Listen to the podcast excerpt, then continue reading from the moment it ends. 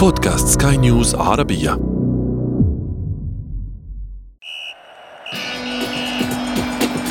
أثير الكرة.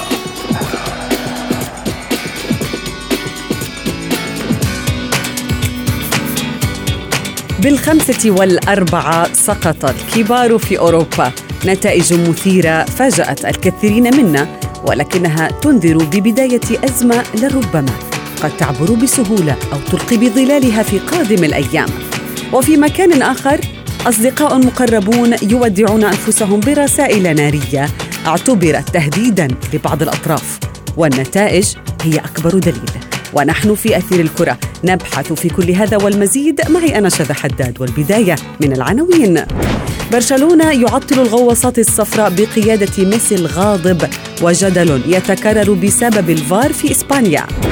خسائر ثقيلة تهدد البدايات وتضع كبار المدربين تحت المجهر. وفي فقرة ما لا تعرفونه عن كرة القدم نكشف لكم القائد الذي حاز على احترام الخصم قبل الزميل.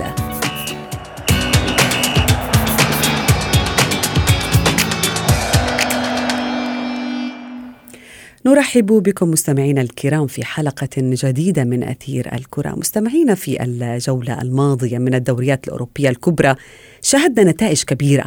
لربما جاء بعضها خارج توقعاتكم خصوصا بأن الكبار أو عمالقة اللعبة هم من سقطوا في فخ الهزائم الثقيلة سواء على أرضهم أو خارجها.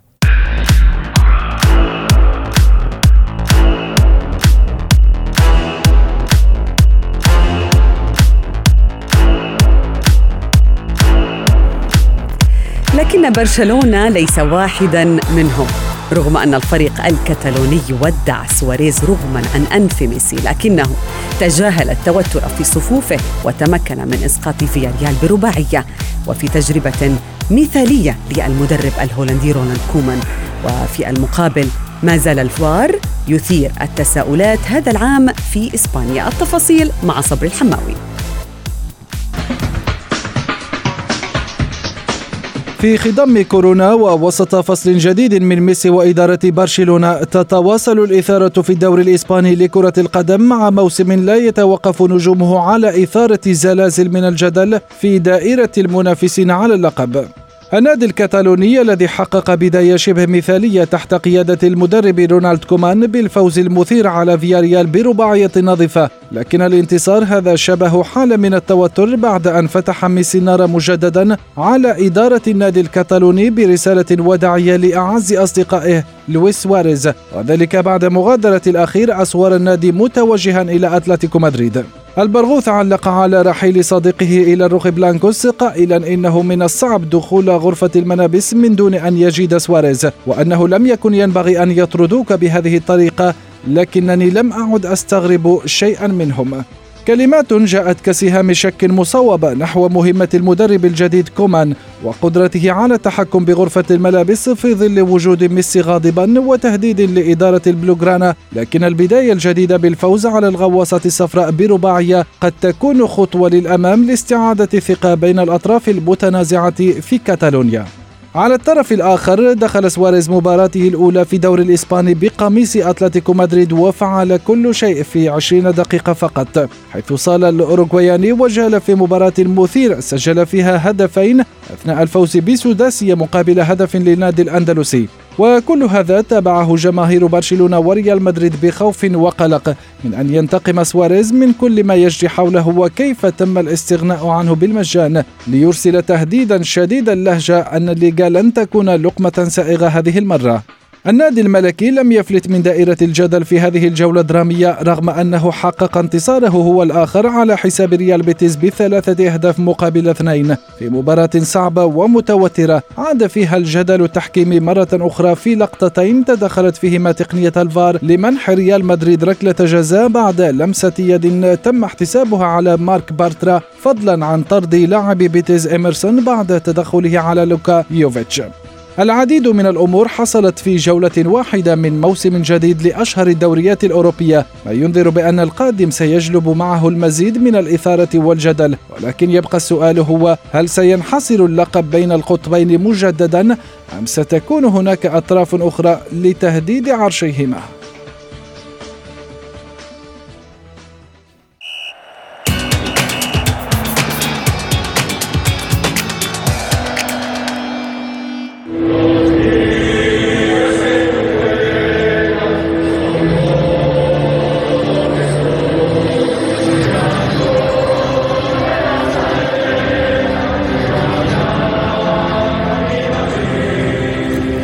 نرحب بكم من جديد في أثير الكرة. مستمعينا العديد من الأمور جرت في الدوري الإسباني هذا الأسبوع. أولا انتصار ميسي وهو غاضب أو مستاء وهو أمر لا يحدث كثيرا. فعندما يحزن هذا اللاعب يحزن معه الجميع حتى النتائج. في مكان آخر سواريز يلعب 20 دقيقة فقط مع أتلتيكو ويبهر الجميع. أيضا تقنية الفيديو المساعد أو الفار في قفص الاتهام من جديد. بعد فوز ريال مدريد على ريال بيتيس كل هذا جرى في الدوري الإسباني لكرة آه، القدم هذا الأسبوع ونتحدث عنها جميعا مع ضيفي الإعلامي الرياضي من رام الله مجدي القاسم. مجدي مساء الخير.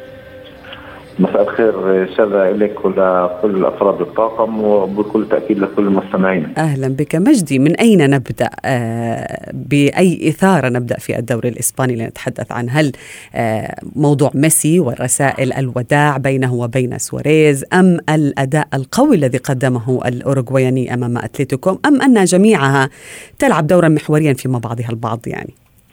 يعني بكل تأكيد صفقة سواريز وصفقة انتقاله بالمجان لأتلتيكو مدريد هذه تعتبر واحدة من أكثر الأحداث التي يمكن الحديث عنها هذا الأسبوع في مختلف البرامج حتى في كل وسائل الإعلام في المواقع الإلكترونية الكل يتحدث عن هذه الصفقة والجدل الكبير الذي أثير حول هذه الصفقة. يعني لك أن تتخيلي شذا أن عقد سواريز يتبقى له موسم واحد مع برشلونة ومع ذلك انتقل بالمجان لأتلتيكو مدريد. مقابل أن يتم تخفيض راتب سواريز في الموسم المتبقي مع برشلونة وبالتالي هذا بحد ذاته يعتبر يعني يثير الكثير من علامات الاستفهام حول إدارة برشلونة حتى أن رونالد كومان قال بأن قرار آه، رحيل سواريز كان للإدارة وليس لي. وقال بأنه تحدث مع سواريز وقال له بأنه سوف يعتمد عليه ولكن ليس كثيرا خلال الموسم المقبل إذا ما أراد البقاء. ثم قال بأن القرار كان بيد الإدارة. المهم أثير الكثير من الجدل تصريحات ميسي أيضا المثيرة للجدل بعد رحيل سواريز صحيح؟ بأن هذا اللاعب ما زال لديه الكثير ليقدم مع برشلونة وطريقة رحيله كانت أقرب إلى الطرد كما قال ميسي. ولكن نعم. ميسي هاجم الإدارة علانية لا أعتقد بأن هنالك لاعب في العالم يستطيع أن يهاجم إدارة فريقه بهذه الطريقة العنيفة جدا إلا ليونيل ميسي خاصة هذا اللاعب يعتبر خط أحمر في برشلونة. وبالتالي الصفقة ورحيل سواريز وأيضا تألقه في أول مباراة له رغم أن الخصم لم يكن بذلك الخصم الكبير ولكن سرعة الانسجام ودخوله كاحتياطي وتسجيله هدفين هذا الأمر أيضا أثار الكثير من الجدل في الصحافة الإسبانية. عندما ودع ميسي سواريز قال بأنه لا يتخيل غرفة الملابس من دون سواريز ماذا يعني ميسي بهذه الكلمات تحديدا يعني بكل تأكيد شذا يعني نتحدث عن لاعب هو يحتل المركز الثالث في قائمة الهدافين التاريخيين لبرشلونة وأيضا ساهم في تحقيق 13 لقبا. نتحدث عن لاعب كبير أمضى فقط ست سنوات. أعتقد بان هذا العمر يعتبر عمر قصير بالنسبة لنجم أصبح من أفضل اللاعبين في تاريخ برشلونة خاصة في مركز رأس الحربة. حتى أن بعض الجماهير برشلونة تقول بأنه أفضل من ارتدى الرقم تسعة في تاريخ نادي برشلونة. وبالتالي هذا يظهر قيمة هذا اللاعب الكبير في برشلونة. ليونيل ميسي يتحدث لأنه كان صديق مقرب لسواريز سواء داخل غرفة الملابس أو حتى خارج غرفة الملابس والعلاقات الشراكة. حتى زوجة ليونيل ميسي وزوجة لويس سواريز هنالك مصالح اقتصادية مشتركة نعم. ومشاريع اقتصادية مشتركة وبالتالي نتحدث عن علاقة لاعبين داخل وخارج غرفة الملابس. وعلانية ميسي قال لا أتخيل غرفة الملابس بدون لويس سواريز. وأيضا حتى عندما تحدث عن فيدال بما أنه كان يشاهد فيدال ولويس سواريز دائما في غرفة الملابس. نعم نعم. نادرا آه، مجدي ما يخطف نجم كبير الأنظار في الظهور الأول. يعني ولكن آه، سواريز قدم أجمل 20 دقيقة له لربما خلال عامين. ما هو حافز سواريز بالأمس؟ هل هي نصائح ميسي؟ أم أنها رسالة تهديد لإدارة النادي الكتلوني التي باعته بالمجان كما ذكرت؟ يعني هو سواريز لاعب مثل سواريز ينتقل بهذه الطريقة التي يعني اعتبرها الكثيرون حتى من مشجعي نادي برشلونة اعتبرها بالطريقة المهينة. يعني أريد أن نتوقف هنا عن حديث للأسطورة البرازيلية ريفالدو اللاعب الذي يعني تألق كثيرا مع برشلونة وقدم مستويات كبيرة وحقق حتى جائزة أفضل لاعب في العالم. البرازيلي ريفالدو قال بأن انتقد طبعا الطريقة التي انتقل فيها لويس سواريز وقال بأن هذا اللاعب ما زال لديه الكثير.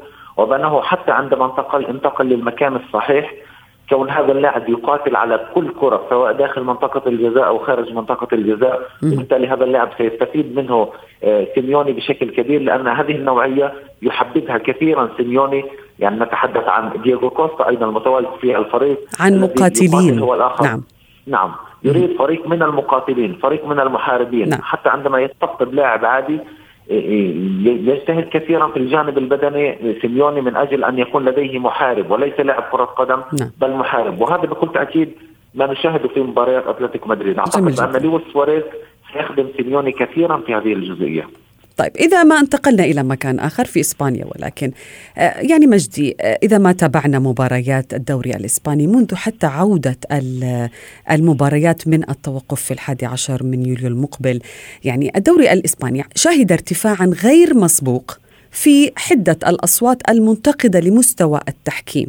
وإذا ما تابعنا مباراة ريال مدريد أمام ريال بيتيس الماضية أيضا تعالت هذه الأصوات رغم أن تقنية الفيديو المساعد أو الفار جاء ليحسن من مستوى التحكيم في إسبانيا ولكن ما الذي يجري تحديدا؟ لماذا دائما الفار يسبب جدل في إسبانيا؟ يعني بكل تأكيد لا يوجد تقنية في العالم ستكون منصفة بنسبة 100% حتى الفيفا عندما أطلقت هذه التقنية كانت تتحدث عن إنصاف وعدالة بنسبة تقريبا تقارب 98% آه، بعد أن تم تجريبها على عدد من الدوريات الخارج حتى خارج القارة الأوروبية هنالك في دور الدرجة الثانية في البرازيل. بعد ذلك تم تطبيقها بشكل رسمي في بطولة كأس القارات 2017 ومن ثم إدخالها للدوريات الإيطالية للدوري الإيطالي الألماني.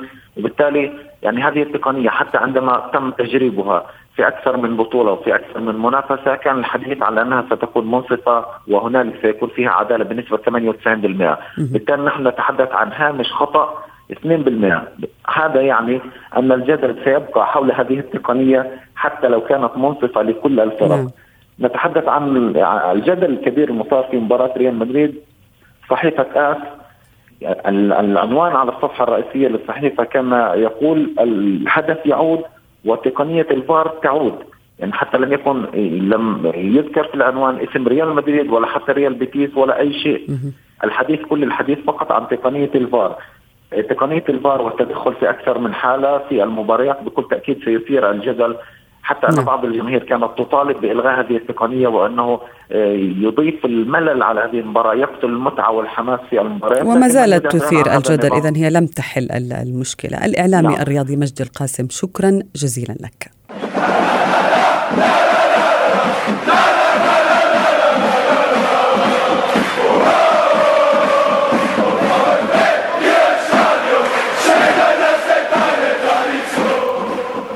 يحصل كثيرا في كرة القدم. تكون النتيجة مثلا سيئة وكارثية على طرف من الأطراف ولكن بخلال دقائق تتغير المعطيات وينتفض طرف على حساب آخر. وفي أمثلة أخرى بطل أو نادي كبير يتعرض لهزيمة كبيرة يعتبرها الجماهير مفاجأة.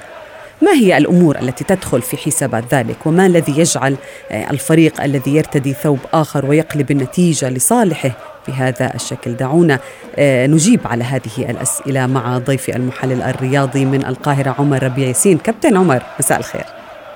مرحبا بحضرتك مساء الخير وبرحب بكل السادة المستمعين. أهلا بك. عمر نحن نتحدث بالمجمل يعني. آه، تابعنا مباراة مثلا مانشستر سيتي بالأمس والهزيمة الثقيلة التي تعرض لها أيضا باين ميونخ في ألمانيا. هزيمة مفاجئة. عدد من النجوم الكبار سقطوا في البدايات.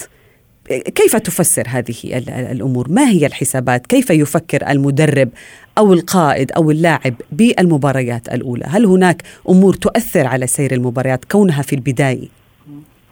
طيب خلينا في البداية نتكلم عن ونفصل ما بين آه، ماتشين ماتش البايرن ميونخ وماتش مانشستر سيتي يمكن أنا شايفهم بالنسبة لي يعني آه، مباريات استثنائية مباراة بايرن ميونخ بسبب طبعا إجهاد فريق الألماني لسه كان يوم الخميس الماضي بيلعب مباراة ضد أشبيلية في السوبر الأوروبي بالتالي حجم الإجهاد عند اللعيبة خصوصا إن إحنا في موسم لم ينتهي. يعني موسم يعني بيلتحم في الموسم الماضي بسبب فيروس كورونا والتوقف الكبير اللي حصل وبالتالي ما فيش ما بين الموسم والموسم فترة راحة للعيبة وبالتالي مش هنلاقي ابدا إن إحنا آه، أول الموسم مستويات بعيدة. بالعكس اللعيبه اللعيبة هتكون جاهزة الفرق الصغيرة اللي بعيدة عن البطولات اللي مش بتشارك في بطولات كتيرة هي دي الفرق اللي هتكون فايقة الفرق اللي هيكون عندها قابلية على إنها تلعب وتكون عندها جهد بدني أكبر وخزين بدني أكبر من الفرق اللي موجودة. بالتالي ده بالنسبة لبايرن ميونخ. أما فريق مانشستر سيتي الغيابات بالجملة تضرب فريق ولاعبي مانشستر سيتي وبالتالي كان الله في عون بيب جوارديولا. مباراة طبعا السيتي تأجل له أول جولة في الدوري الإنجليزي أو لعب الدوري الجولة الأولى متأخرة شوية بسبب إن هو أنهى الموسم الأوروبي آه، اللي كان بيشارك فيه الموسم الماضي متأخر ويمكن وصل وصل لأبعد مدى لكن ما قدرش إنه يوصل للمباراة النهائية. وبالتالي غياب لعيبة مهمة جدا زي سيرجيو أجويرو وكمان جابرييل خيسوس بيغيب في المباراة الأخيرة كمان جوندوجان لما بيغيب بسبب انتشار فيروس كورونا أو عنده ال ال التست اللي عمله يمكن أثر فيه ايجابيا وأعلن عن أعلن عن غيابه بسبب فيروس كورونا. وبالتالي مانشستر سيتي كان عنده مشكلة في مباراة ليستر سيتي الأخيرة يمكن عنده مشكلة في اللمسة الأخيرة. الكثير من الجماهير تشك في قدرة بيب غوارديولا. يعني بعد هذه الخسارة ربما أن ذكرنا بأنها هي البداية فقط ولكن فرضت العديد من وجهات النظر والاختلاف بين الناس. بعض الأشخاص قالوا بأنه هذا المدرب الإسباني قدم كل شيء مع مانشستر سيتي وهو الفريق الأول الذي يقدم فيه خامس موسم يدرب فيه خامس آه، عام آه، هذا الفريق. من تؤيد؟ لا طبعا أنا أنا أؤيد استمرار استمرار بيب جوارديولا. دايما الاستقرار مهم جدا. بيب جوارديولا زي ما حضرتك اتفضلتي وقلتي خمس خامس موسم ليه على التوالي مع مانشستر سيتي أطول مدير فني يكمل سلسلة مواسم مع السيتي أو مدرب في تاريخ السيتي حقق الأربع بطولات المحلية ما بين دوري و FA Cup و Carabao Cup وأيضا كمان السوبر المحلي. يمكن البطولة الوحيدة اللي تنقص مانشستر سيتي مع بيب جوارديولا هي ال Champions League. وبالتالي استمرار بيب جوارديولا ده دليل على إن الإدارة مانشستر سيتي راضية تماما عن مستوى بيب جوارديولا. عارفة إن بيب جوارديولا مدرب قدير عرف يبني لهم فريق محترم ينافس سواء محليا أو حتى اوروبيا وبالتالي استمرار بيب جوارديولا جوارديولا بالظروف اللي موجود فيها. أعتقد إن هو شيء ابدا ما حدش يقدر يلومه. الإصابات فقط هي اللي نقدر نلومها. لكن وجود بيب جوارديولا أعتقد إن هو ماشي في الطريق الصحيح. بيب جوارديولا مع مانشستر سيتي أكيد قدم كل شيء ولكنه لم يقدم كل شيء. يعني بالنسبة لبيب جوارديولا هو لسه عنده الكثير علشان يقدمه. دايما جوارديولا هو مدرب طموح يطمح في تحقيق كل البطولات طالما هو موجود في القيادة الفنية لفريق معين. لو نفتكر مثلا مع بايرن ميونخ ثلاث مواسم كان بيحقق البطولات المحلية ولم يحقق البطولات العالمية أو البطولات الأوروبية ما حققش دوري الأبطال. وبالتالي رحل إلى فريق مانشستر سيتي في project جديد أو في مشروع جديد ولكن استمرار بيب جوارديولا هو أمر لا شك فيه ولا محل عنه. أعتقد إن شيء مهم جدا علشان استقرار فريق. لكن تذبذب مستوى مانشستر سيتي أنا أعتقد ان ليه علاقة بالإصابات ليه علاقة نعم. بسوء التوفيق اللي بيلاقي مانشستر سيتي في الفترة الأخيرة. لكن على المستوى الشخصي وعلى المستوى الفني وعلى المستوى التقني. أعتقد إن السيتي واحد من أقوى الفرق اللي موجودة في الدوري الإنجليزي واحد من أقوى الفرق اللي موجودة في أوروبا لو ما كانش في العالم كله. دعنا نتحدث عمر عن ريمونتادا التي جرت في أكثر آه، من مكان في إنجلترا وحتى في إيطاليا. يعني في هذه الجولة أيضا تشيلسي كان خاسر بثلاثة أهداف تعادل أحرز ثلاثة أيضا. إنتر ميلان يعني سار على نفس الطريق. هل سنشاهد مثل هذه الأمور أكثر في المباريات المقبلة خصوصا عندما نتحدث عن فريق يلعب فيه المدرب دور القائد ودور المدرب في ذات الوقت؟ طبعا الدوري المختلف هذا الموسم زي ما قلنا إن إحنا عندنا كل موسم بنبدأ بيكون البدايات دايما بتكون مختلفة البدايات بتكون ضعيفة تهديفيا البدايات بسبب راحة اللاعبين وفترة الإعداد بنقول بلغة الكورة إن اللاعب لسه مش في ال top form بتاعه. وبالتالي مع تلاحم الموسم الحالي مع الموسم الماضي اللي اللعيبة ما لحقتش تريح فيه هنلاقي إن المستويات مرتفعة جدا جدا. هنلاقي إن نسبة التهديف عالية جدا. كل موسم في البدايات عمرنا ما وصل بينا الحال إن إحنا نلاقي في أول مباريات بيحصل ريمونتادز بيحصل إن ال score يبقى في مباراة واحدة فقط سبع أهداف وست أهداف وخمس أهداف. نعم. ده كانت نسبة ضئيلة جدا جدا. وبالتالي أنا يعني بجاوب الأول على سؤالك إن إحنا هنلاقي طبعا ماتشات كده طبعا هنلاقي ماتشات وهنلاقي إن ال score في بعض الأوقات بيكون عالي جدا خصوصا في البدايات ولكن ال ال النتائج اللي إحنا بنتابعها والريمونتادا اللي إحنا بنشوفها لما مباراة زي تشيلسي وويست بروميتش تخلص 3 3 مباراة زي الإنتر وزي فيورنتينا تخلص 4 3 مباراة أخرى بنلاقي إن ريال مدريد وريال بيتيس 3 2 ده بيدل على إيه؟ بيدل على إن في لياقة بدنية عالية وفي غزارة أهداف بالطبع تدل طبعا. على طبعا. هناك كم من الأهداف هذا دليل على ان هناك هجوم أكبر يعني لربما صحيح صحيح. عشان كده عشان كده أنا بقول لك دايما اللياقة البدنيه اللي بتكون عالية في أول الموسم ده بيدل على إن في مدربين شغالين. في مدربين دايما عندهم قدرات وعندهم إمكانيات عارفين يوظفوا اللعيبة اللي تحت قيادتهم. كمان لما نلاقي إن اللعيبة لحد آخر نفس مباراة زي الإنتر إن إنتر بيتعادل وبيفوز في آخر دقيقة في الدقيقة 84 الدقيقة 87 فده بيدل على إن في مدير فني زي أنطوني كونتي موجود بره على مقاعد المدلاء بيشتغل. لما نلاقي ريال مدريد سيرجيو راموس بيسجل في الدقيقة الأخيرة أو في اخر آخر دقايق من عمر المباراة فده يدل على إن زين الدين زيدان فعلا م. بيعمل مع المجموعة اللي موجودة اللياقة البدنية الجهد البدني اللي شغال اللعيبة. وراحة اللعيبة والاستشفاء اللي بيحصل بعد المباراة أعتقد إن ده كله فعلا بيصب لينا كمشاهدين وكاعلاميين وأن نشاهد أهداف أكبر لربما ونتائج أكبر في قادمة الأيام شكرا جزيلا لك عمر ربيع ياسين شكرا